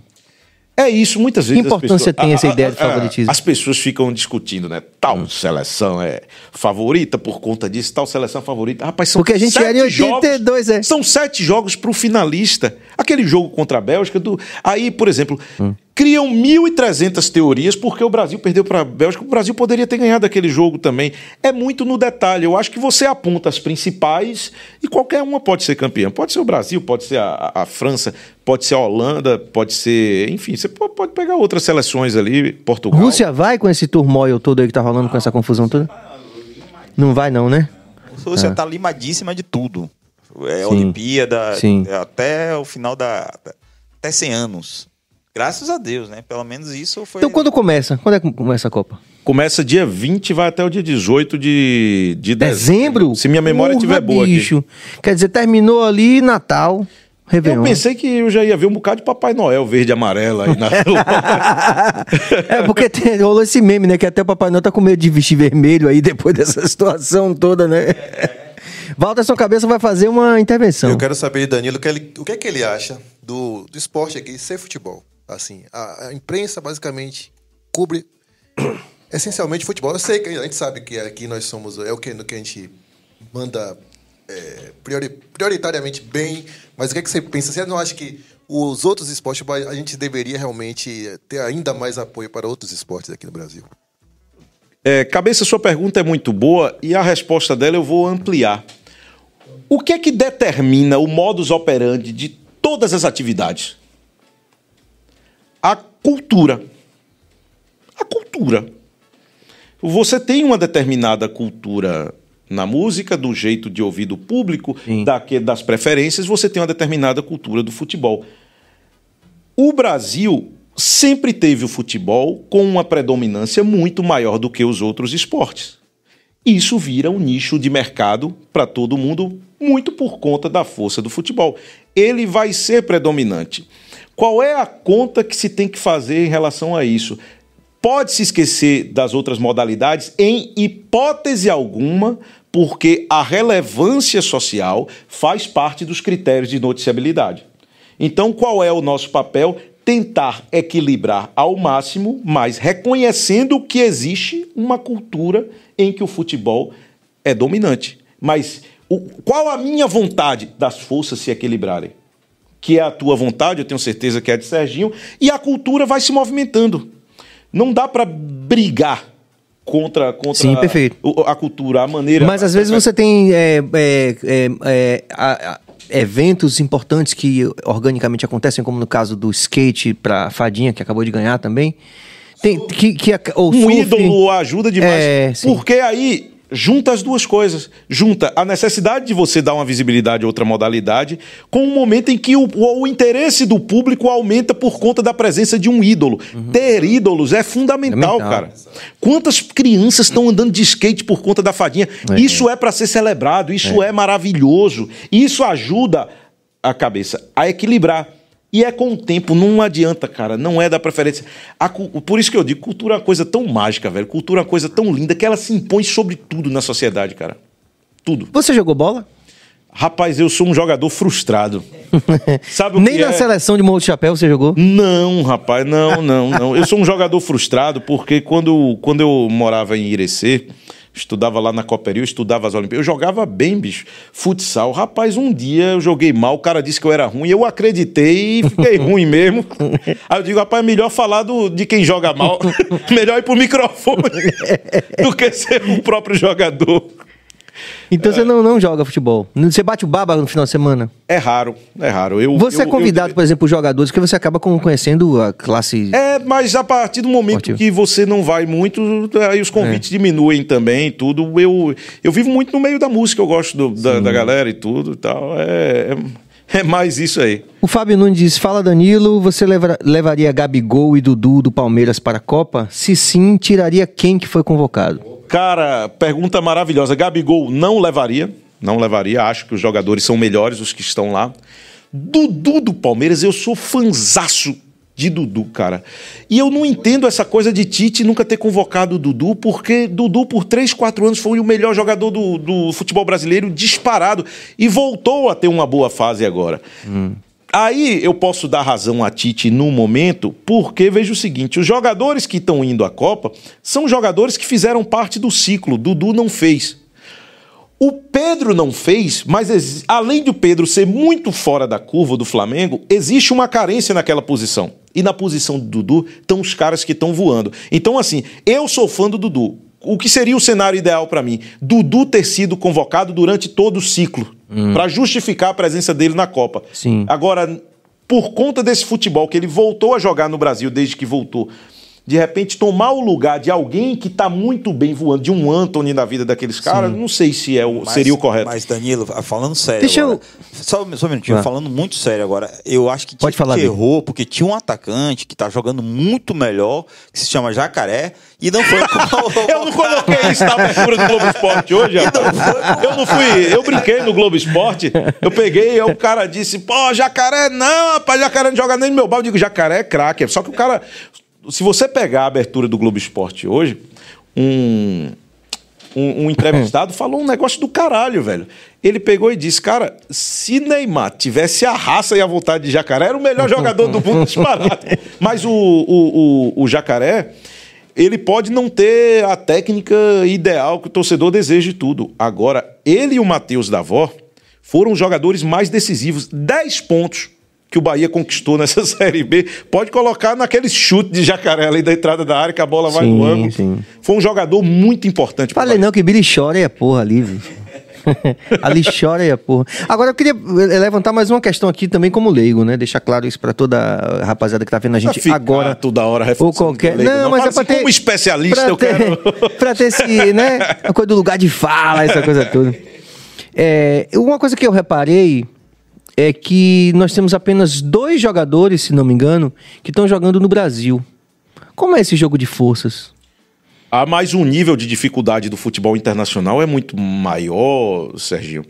Então, assim, para você enfrentar essas seleções europeias, para chegar numa Copa do Mundo e ganhar, vamos lá, você no lugar de Tite, você precisa de parâmetro. Não, não tô questionando, não, quero é, saber é isso, é como isso, é que isso... é isso. Eu digo, você no lugar de Tite, qualquer um aqui no lugar de Tite, a gente, precisa- é, o treinador da seleção brasileira precisa de parâmetro. Qual é o parâmetro que eu vou utilizar para enfrentar os melhores jogadores do mundo? Brasileiros que estão jogando as melhores ligas do mundo. Sim. Isso é inegável. Agora, por conta disso, você tem que deixar de olhar para os talentos do seu país? Não. Não. E a proporção de um tempo para cá, desde que houve essa migração logo cedo, hoje em dia o garoto, antes de entrar na categoria de base de um time brasileiro, quantos jogadores aí aparecem na seleção brasileira que ninguém nunca ouviu falar? Então, assim, Mesmo, eu pois é, conhecia. Martinelli, agora o baiano, Bremer, tá lá. Do- que era do Palme- que era do zagueiro, Palmeiras, né? não, jogador, jogador da Juventus. Então, assim, então, assim, é, Eles já começam aí eles já começam antes de aí- se tornar conhecidos no Brasil. Eles já começam aí muito cedo. E outra coisa, eles estão disputando. Então, assim, você como treinador, você precisa de uma margem de segurança. Hum. Caramba, para enfrentar os melhores do mundo, eu tenho que colocar os brasileiros que são acostumados a jogar esse nível de competição. É natural. Ele convocou o Pedro, merecidíssimo, e convocou o Everton Ribeiro, cracaço, merecidíssimo. Talvez Os dois do Flamengo. Talvez, os dois do Flamengo. Talvez se o Everton Ribeiro não voltasse, que ele estava mal há pouco tempo, Hum. com o Dorival Júnior ele voltou a voar jogando. é.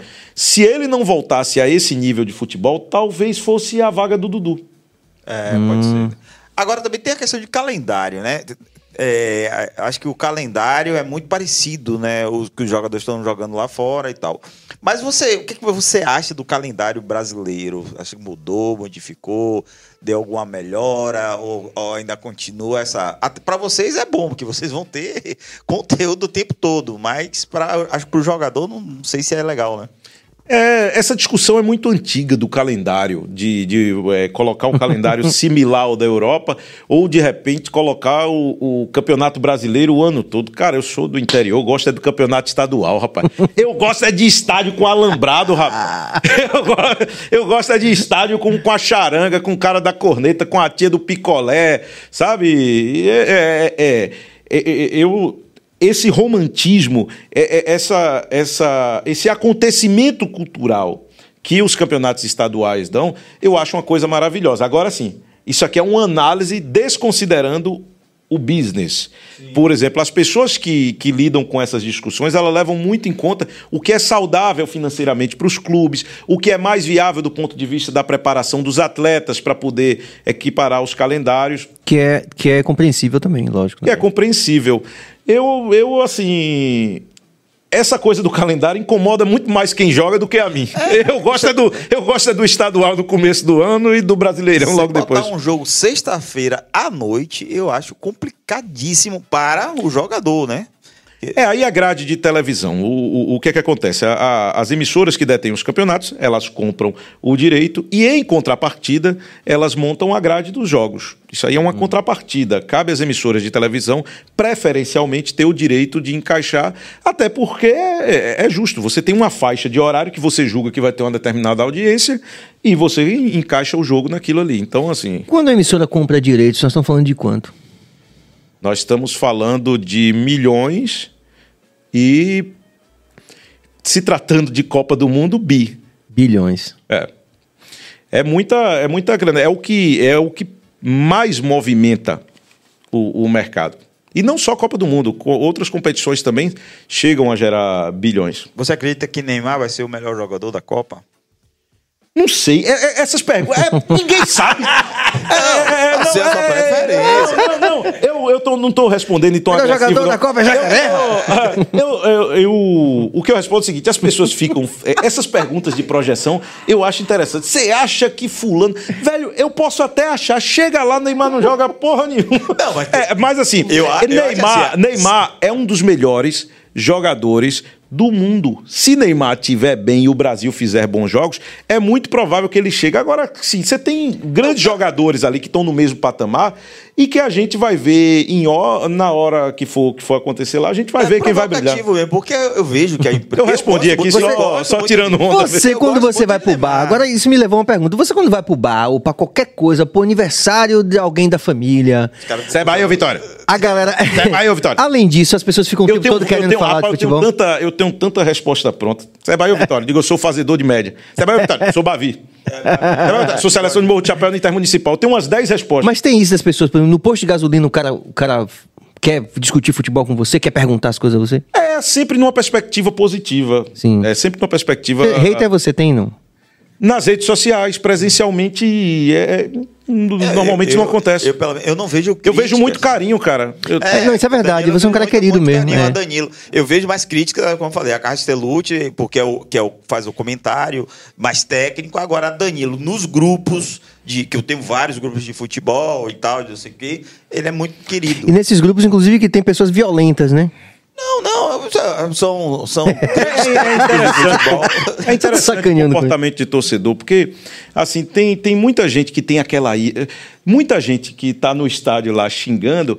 É o, é o gente boa do, do, do, do Sim, dia a dia. inclusive isso cara. tem sido- É, é porque isso tem que a- a- o futebol é meio assim, ele virou um ambiente social que legitima você botar pra Certo, fora é. aquilo que Isso você tem se normalmente discutido, inclusive, essas questões de racismo, da, Racismo, que a pessoa é. assim, ah, mas eu tem não limite, racista. tem. Que tem limite, É, sim, tem. sim. Que tem limite, tem. Não é, Mas, de qualquer não é forma, porque você tá no é um estádio, pode fenômeno. falar o que você quiser. Aham. Não, mas assim, no dia a dia, presencialmente, na internet, na internet tem hater toda hora. É, né? Mas no dia a dia, as pessoas são carinhosas. Aqui a gente fez até um react, né? A gente leu os, os, os haters de, de, daqui do BaiaCast, foi muito bom. É. Aí é legal. Haters, odeiem-me! É. Causa engajamento. Danilo, eu queria falar desse outro universo aqui, que é um universo particular que eu adorei também saber, que é o Zé Livrório, que é a sua é, experiência também como escritor. Ah, bacana. E escrever sobre o pai, né? Que é, uma- que é um É. privilégio. É um privilégio maior. Isso aqui O nome é ótimo. Zé Livrório É. e a Sanfona Voadora. Quem é Zé Livrório? Zé Livrório é uma figuraça, rapaz. Eu conheço o Zé Livrório há 36 anos, desde o dia que eu nasci. Meu pai. Meu pai é uma figuraça. Ele sempre foi artista. Ele, formado na- nas filarmônicas de Morro do Chapéu, instrumento de sopro, sempre foi forrozeiro. Eu nasci em rodas de família, da, da família, todo mundo tocando e eu esperando todo mundo acabar para tocar na hora que só tinha uns bebos lá. aí, aí, enfim, meu pai, há 20 anos, há mais de 20 anos, ele desenvolve na região de Morro de Chapéu um trabalho de musicalização infantil e contação de histórias para crianças e idosos. E há 3, 4 anos, ele decidiu assim, ele, ele, caramba, eu vou comprar uma Kombi, eu vou comprar uma Kombi, montar uma biblioteca ambulante, me vestir de livro e vou ver no que é que dá. Beleza, só que aí meu pai entrou nesse projeto e curioso, a coisa mais difícil de qualquer atividade é igual quando você vai fazer uma fogueira, é pegar. E o pegar é subjetivo e o pegar muitas vezes não é do controle do artista. É a coisa que acontece organicamente. E a coisa pegou lá na região. Aí quando a É muito coisa, lindo o projeto. Quando a coisa pegou e eu vi que isso tinha potencial para se transformar num produto, aí eu já da minha parte de, de comunicação colei junto com meu pai. A gente criou uma identidade visual que ela é voltada para o cordel, que tem a ver com os Sim, valores dele, perfeito. que é interior, sertão, é, é, é, natureza, meio ambiente, simplicidade. Então, tudo aquilo que tem com a, identi a, a identidade típica do nordestino, que nós somos muito regionalistas. Eu sou um novo, um- sou um cara, como o Serginho disse, novo, que muita gente acha que eu sou velho. Eu, aí o pessoal diz, você só ouve música de velho. Não é música de velho, não. É música regional que nós estamos, inclusive, levando para a criança. Então, meu pai faz esse trabalho de Zé Livrori, a gente criou a identidade visual, criamos a logomarca, plotamos a Kombi com a identidade Com visual Lindíssima Kombi. visual dele e meu pai começou a participar de feiras, de shows e tudo, só que o Zé Livrori, já que ele é livro, tinha que ter um livro. E aí é curioso, né? Chamei tanta gente, rapaz, digo, rapaz, escreva um livro aí. O pessoal, não, estou sem tempo, o- o- o- os escritores de carreira mesmo. Ah, escreva um livro, escreva um livro.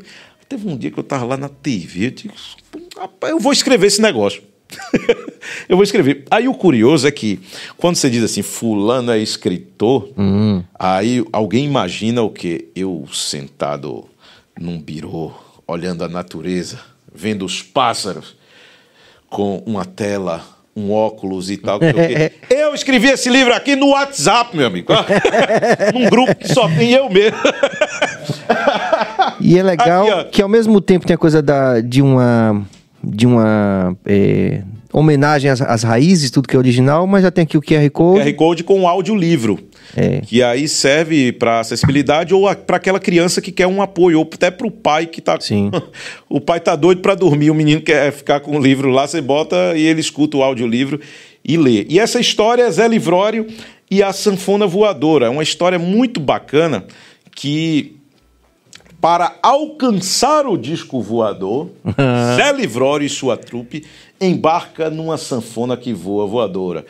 E o fole da sanfona balança, as asas são o teclado e o baixo, e quanto mais ela balança para ir atrás do disco voador, mais forró ela faz. Quer história melhor do que essa, rapaz?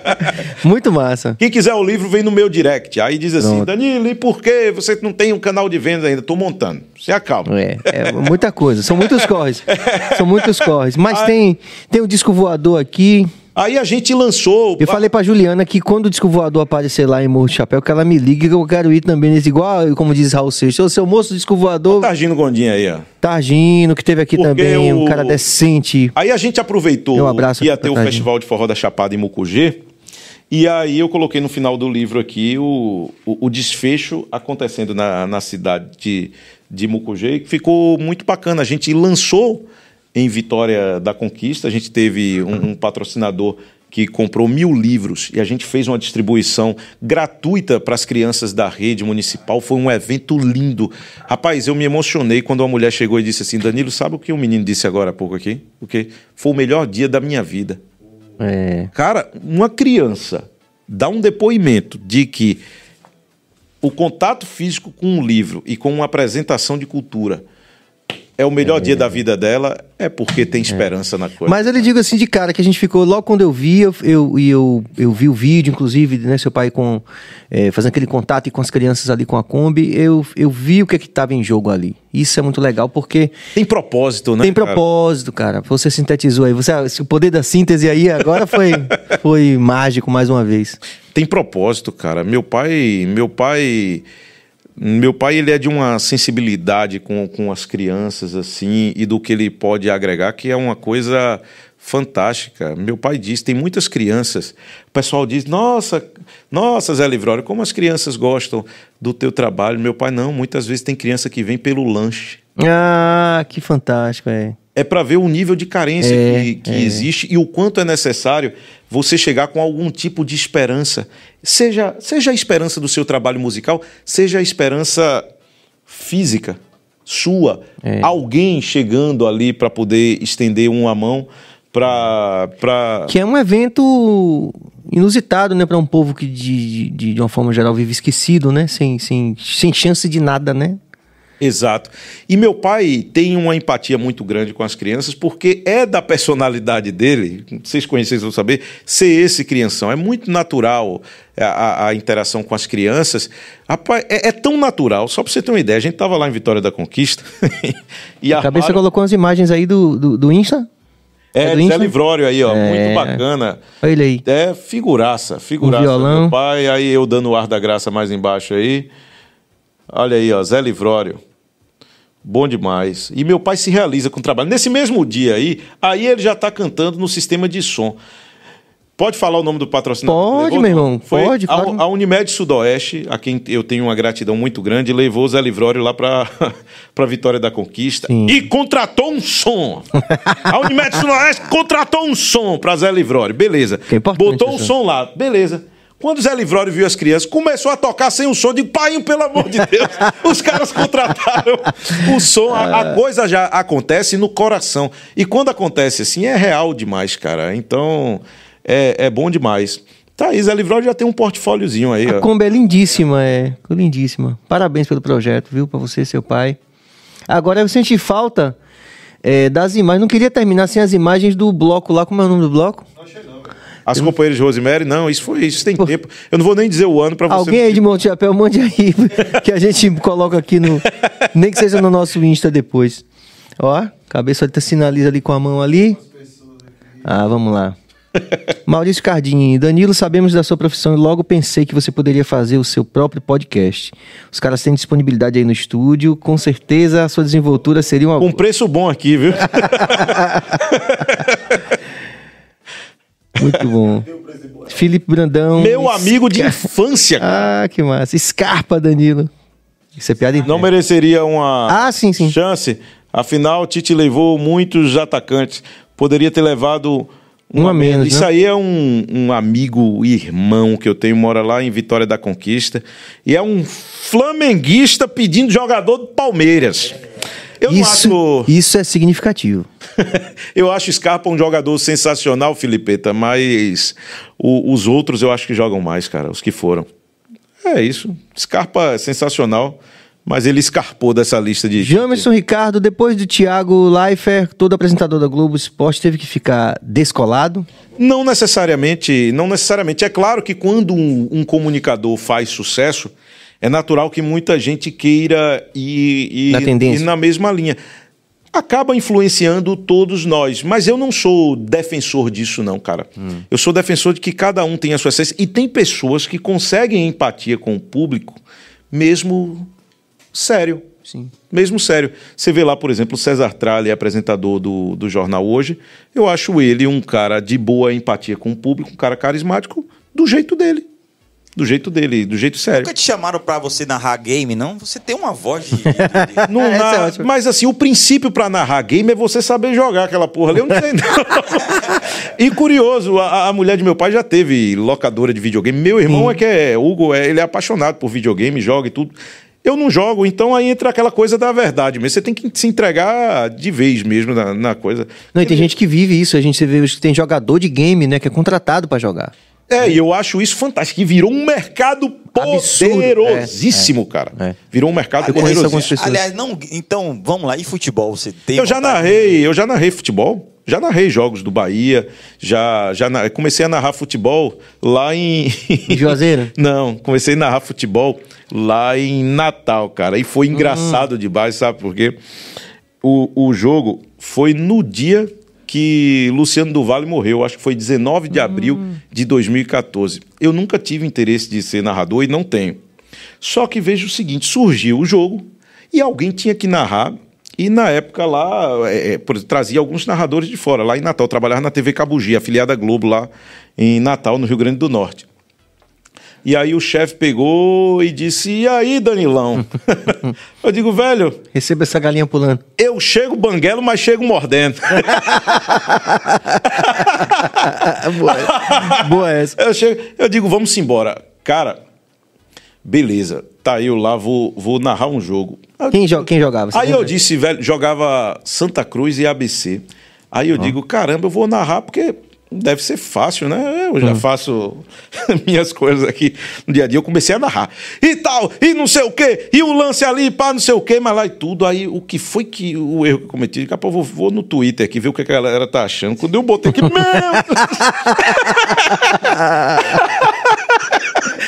aí, aí eu nunca tinha narrado na vida. Aí vem o momento do primeiro gol, lembro até hoje. Cara, um gol de Betinho do Santa Cruz. Meu, o primeiro gol que eu narrei. Aí, a bola na entrada da área bateu! Gol! E eu querendo saber quem é o jogador. Velho, o primeiro gol que eu narrei em televisão na cara.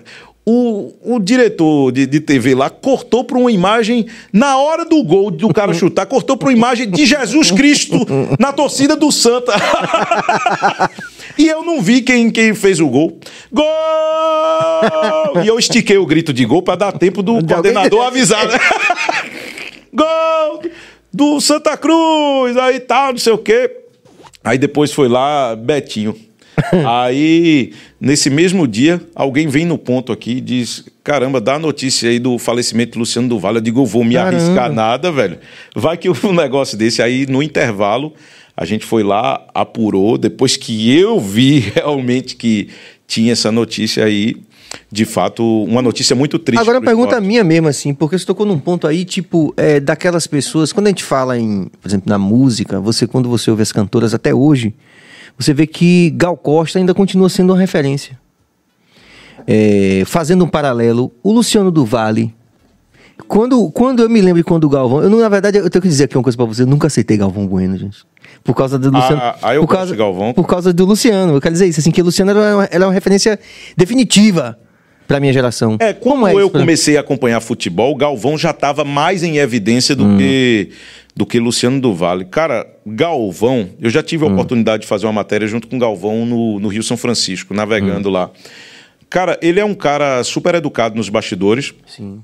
e a maior marca da narração esportiva e o maior narrador de todos os tempos, na minha opinião e na opinião de muitas pessoas. Sim, sim. O que é que acontece? Na minha opinião, tem um cara no momento que tecnicamente tá no seu melhor momento da carreira e que eu sou fanzaço e que é um dos caras mais gente boa que eu conheço, que chama-se Luiz Roberto. Luiz Roberto. Agora, Luiz está no auge dele na carreira. Galvão é o maior narrador de todos os tempos, a maior marca. E outra coisa, assistir a seleção brasileira com Galvão, ah, já coração, é diferente, cara. Eu sou fanzaço. sou fanzaço dos dois, de Luiz Roberto e de. Galvão. Mas o, o- realmente o, o Luciano do Vale marcou uma época, né? Certamente a época que eu acompanhava até, até 82, ali Luciano foi até 86. 82, depois foi, É. foi e Galvão começou a. É. E, e- e essa é a última Copa de Galvão, né? Luciano do Vale sempre foi um defensor das outras modalidades, cara. Justiça seja feita, transmitia muito vôlei. trans- Sim, e, o- e o Brasil passou por um grande crescimento na década de 80 do vôlei com E ele era um fomentador. montanara, E- aquela- ele, ele não era só a transmissão, ele era um fomentador do, Sim, do esporte. Ele era um agente ali, ele trabalhava para que outras modalidades acontecessem. Você realmente se encaixou naquela tipologia que é uma bênção que acontece aqui no Baiacast, que a gente fala assim, pô, velho, tem tanta coisa pra conversar que tem que chamar esse cara de novo, velho. Acabou já, foi duas horas. Ô, Cadê a história de Silvio Mendes? Você ia contar, né, Silvio Mendes? Ah, é? A história de Silvio Não Mendes. pode cara, sair sem contar essa história de Silvio Mendes. Cara, a história de Silvio Mendes é fantástica. Alô, Silvio! Alô, Silvio! Tatara... Rapaz, Silvio Mendes é uma lenda, cara. Quem é que não é fã de Silvio Mendes? Quem não cresceu aqui em Salvador ouvindo a Rádio Sim, Sociedade? sim, porra. Nasceu! Cadê o número do beijo? Aí, Silvio... Fanzaço, cara.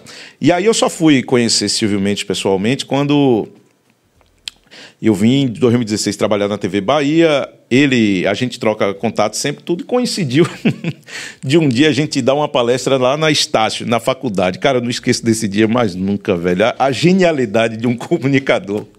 Aí tá lá, eu e Silvio, a gente chega e assim. A universidade pediu pra gente dar uma palestra, mas meio que passou uma pauta, assim, dizendo o jornalismo esportivo na era do marketing de não sei o quê, alguma coisa, eu não lembro qual era o tema. E eu fui lá, né, para falar de jornalismo esportivo, dar aquela velha enrolada para poder dar liga com o marketing, não sei o que, vai lá e tudo. Eu fui lá, beleza, gente, ó, tô aqui e tal. Acho que hoje em dia a gente está numa era em que todo mundo tem que saber entender de mercado, todo mundo, os profissionais, cada um tem o gerenciamento da sua carreira. Eu fui tal, daquele jeito ali, pra dar um charme, né? Beleza. Chega a hora de Silvio Mendes, cara. Silvio Mendes, meus amigos, eu gostaria de dizer o seguinte: é um prazer estar aqui falando com vocês. E eu quero iniciar a minha fala dizendo o seguinte. Vocês sabem o que é que eu entendo de jornalismo esportivo aplicado ao marketing de não sei o que aí? Porra nenhuma! Velho, o auditório foi a loucura, cara. E ele ganhou todo mundo e todo mundo ficou ainda mais fã, porque essa é a gen- eh, genialidade artística do cara que é um showman. Do cara que nasceu para encantar plateia. Silvio, cheiro, meu querido, sou fã demais.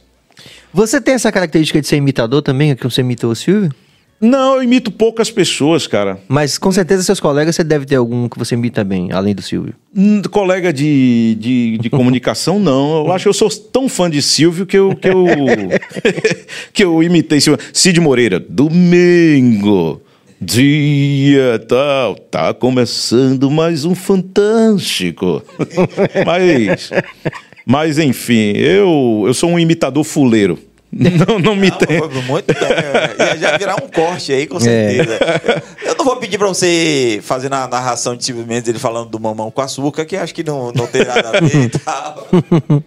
Não, deixa isso quieto. Mas, Danilo, é, de coração, velho, agradecer a sua é, simpatia, né? A sua seu brilho, porque você vê aí que 100% aí das interações aí as pessoas têm uma, uma é, como é que eu digo, um respeito pelo que você vem desenhando como profissional, né? Então, pra gente, assim, é muito massa podcast isso, velho, porque cada dia é uma surpresa e a grande um maioria... podcast melhor. Você Porra, sabe o que é que e isso? é massa isso, cara, Você sabe gente- qual é a melhor coisa do podcast? Tem mais do que 18 minutos de produção, que é o tempo do Globo Esporte. Então, eu, eu quando vou É uma pra- imersão, né? Na, na- O pessoal brinca comigo que se eu for pra praia, eu bronzeio a língua de tanto falar. e hoje vocês me deram muito tempo. Cara, que presente estar aqui com, com vocês, com Billy, com Cabeça, com você. Como é o nome da, da produtora? Suane. Suane. Suane Gomes. Suane e todo mundo. Assisto ao podcast de vocês sempre. E muito obrigado pelo presente de poder fazer parte e sentir o, o que é esse formato. E é um formato que eu vou me familiarizar cada vez mais agora. Venha pra cá fazer com a gente, pô. Na Copa do Mundo. Vamos nessa, rapaz. Faz um preço bom aí que já tô, já tô dando a cantada. É Mas beleza, gente. Muito obrigado a todos vocês que ficaram até agora aqui. Porra, me diverti pra caramba aqui. Pra caralho. Que é muito bom. Esse, esse, esse pra caralho foi libertador, não foi? É, é libertador, porque assim, a gente que trabalha em veículo de comunicação de massa, a gente tem um cuidado maior, porque, de fato, porque aqui, aqui a, a pessoa que opta por clicar no YouTube e assistir ao podcast, ela já está ciente da linguagem. Mas quando você trabalha com a linguagem universal, você tem que ter, claro, um- um- uma Perfeito. postura mais comedida. É natural isso. Mas aqui é bom que a gente pode falar essas Eu coisas, lembro que rapaz. Fernando Vanucci perdeu o emprego porque ele fez um, um- uma coisa assim, né? E aí acabou saindo da Globo por conta disso. porque É. O, o diretor dele achou isso uma falta de respeito. Mas hoje em dia a televisão dá uma liberdade muito grande. eu muito sou grande. muito satisfeito pela liberdade que eu tenho também. E é muito. É, com muito, certeza. é, é muito Sem dúvida, bacana. concordo, concordo. Jorge Billy, vai passar a agenda, Jorge Billy? Vamos, amanhã nós teremos Tássio Barcelar, Opa. que é um comediante canábico, Aí, muito conhecido né, na rede social. O Whindersson Nunes segue ele, Gisele Bill, tinha uma galera, né? E ele vai estar aqui com a gente aqui para explicar isso aí direito, né? Que ele viralizou, né, no Natal, que ele vai lá e oferece um, um maço de maconha a um cara que tá lá na- na- na- no sinal. Isso aí viralizou, inclusive, várias pessoas. é, Zé Eduardo, esse cara é um criminoso e tal. Vamos amanhã saber tudo e mais um pouco aí. um pouco sobre isso. É isso aí, agradecer a toda a nossa equipe aqui, o nosso convidado. Maravilha, Danilo. Valeu, porra. Serginho. Ainda o cara ainda é de morro de chapéu, bicho. Porra, velho. Tão longe de você é, conquistar o meu amor. A gente Aí, vai fazer um carnaval. Aí, ó. Morro de chapéu, espera a gente aí que a gente vai chegar aí abalando, hein? Massa demais. Muito obrigado, muita paz e muita luz e até amanhã. Vamos que vamos.